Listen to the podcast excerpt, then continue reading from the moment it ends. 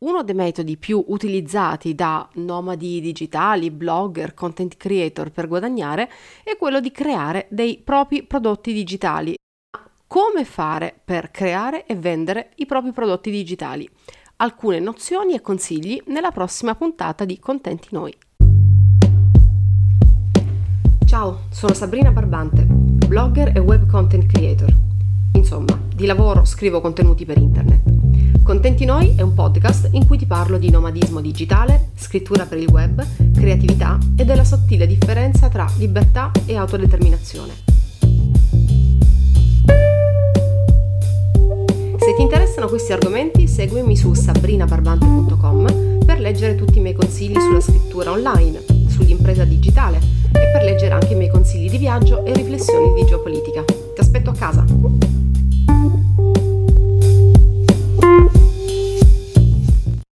La vendita di propri prodotti o servizi digitali è uno dei metodi di guadagno più remunerativi per molti di noi blogger. Soprattutto è uno dei motivi per i quali molti microimprenditori decidono di creare un progetto narrativo online, cioè un blog o un sito web dinamico. Partiamo da due punti base. Che cosa è un prodotto digitale e come si crea un e-shop per poterlo vendere. Cosa sono i prodotti e i servizi digitali? I prodotti digitali sono guide, dispense, libri in PDF che possono essere scaricati, acquistati o prenotati a seguito di regolare pagamento direttamente dal tuo sito web o blog. Hai scritto un libro? Puoi metterlo in vendita online sia in PDF, in ebook e in formato cartaceo. Fai delle consulenze online nel tuo settore lavorativo, corsi di lingua, coaching, lezioni su come si conquista il mondo? Anche questo è un prodotto digitale da vendere sul tuo sito blog. Basta creare un prodotto, inserire il giusto prezzo, inserirlo nel tuo e-shop e settare le modalità per la transazione economica, ma di questo ne parliamo tra un attimo. Come si crea un negozio online? Ovviamente è possibile scaricare un apposito plugin, ce ne sono tanti a disposizione, basta andare nella sezione plugin del nostro blog, cercare la parola chiave e-shop oppure shop oppure negozio online e ci appariranno diverse opzioni, diciamo che ci, ci, ci si aprirà un mondo. Fra queste opzioni quella che io preferisco e che molti blogger e content creator preferiscono è proprio WooCommerce, scritto W-O commerce. Quest'ultimo plugin crea automaticamente le pagine di negozio, carrello, checkout e sarai tu a decidere quali e quando renderle visibili nel menu di navigazione. Si tratta infatti di pagine come le altre da aggiungere al menu visibile all'esterno come facciamo di solito con le comuni pagine del nostro blog. Nelle impostazioni o setting, a seconda della lingua uh, del tuo pannello di amministrazione, puoi indicare le modalità di pagamento possibili, ad esempio PayPal o bonifico bancario o pagamento alla consegna se si tratta di prodotti da inviare perché prodotti fisici e per ogni prodotto caricato puoi personalizzare il messaggio che di default riceverà la persona non appena effettuato l'acquisto. Al netto di queste informazioni tecniche veniamo a capire come far sì che i contenuti del blog diventino un funnel di vendita, un canale per vendere i prodotti digitali.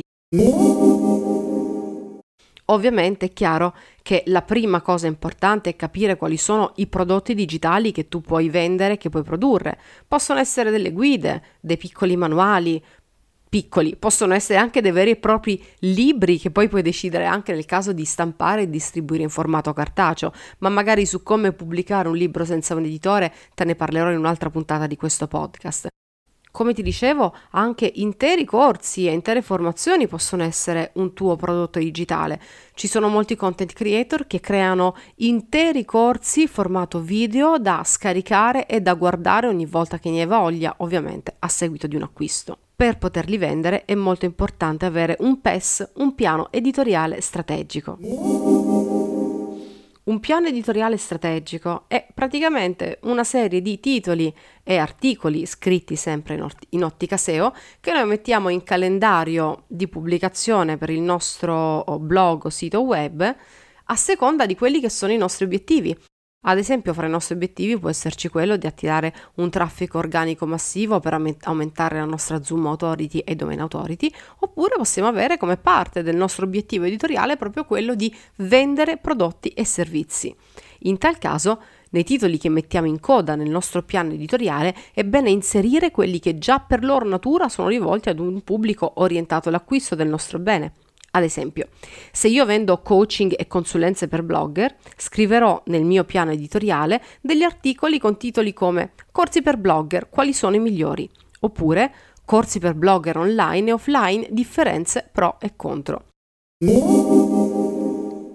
Una volta portati i lettori tramite la SEO e tramite i titoli sul nostro sito web, sui nostri articoli del blog, è importante creare delle call to action, cioè degli inviti all'azione strategiche all'interno di articoli informativi. Infatti noi non possiamo soltanto riempire i nostri blog di titoli e articoli chiaramente orientati alla vendita, dobbiamo sempre accontentare chi ha bisogno di informazioni più ampie, anche se non vogliono acquistare nulla, o meglio anche se credono di non voler acquistare nulla. Ci serve per aumentare l'autorevolezza agli occhi dei motori di ricerca e per riflesso migliorare il nostro posizionamento per tutto il sito. Valorizzare un prodotto non vuol dire interrompere o disturbare la lettura. Difficilmente un'inserzione che salta fuori dal nulla e che spezza la mia concentrazione come lettore condurrà ad un acquisto. Il prodotto, come dicevo prima, non va nascosto ma neanche imposto. La strategia narrativa ci deve portare a valorizzare il prodotto all'interno del testo. Si tratta di unire il reale intento di ricerca del lettore e la nostra capacità a persuadere i lettori del fatto di avere bisogno del nostro prodotto. Fatevi seguire sui social in cui siete più attivi. Tra gli inviti all'azione più utili da fare nei blog post non c'è solo quello eh, orientato ad avere un acquisto nell'immediato. Se una persona cerca un prodotto come il tuo e si imbatte nel tuo blog, potrebbe non comprare subito, ma continuerà comunque ad essere una persona che ha bisogno di te e del tuo prodotto. Quindi fai in modo che non vi perdiate di vista. Quindi se c'è un social che usi più degli altri e che funziona bene come tuo canale di vendita e proposta dei tuoi servizi, nei tuoi articoli chiedi alle persone di seguirti su questo social. Cosa devo fare legalmente per vendere prodotti e servizi online? Per vendere qualcosa online serve avere una partita IVA, non costa nulla ed è professionale. Questa partita IVA va ovviamente indicata sul sito sul blog e diciamo che il footer è il posto migliore per inserirla. In seconda istanza, ma altrettanto importante per vendere prodotti digitali, è avere il documento con le condizioni generali di contratto di vendita che l'acquirente dovrà chiaramente indicare di aver letto al momento dell'acquisto, generalmente attraverso un flag che si mette prima di procedere alla transazione economica.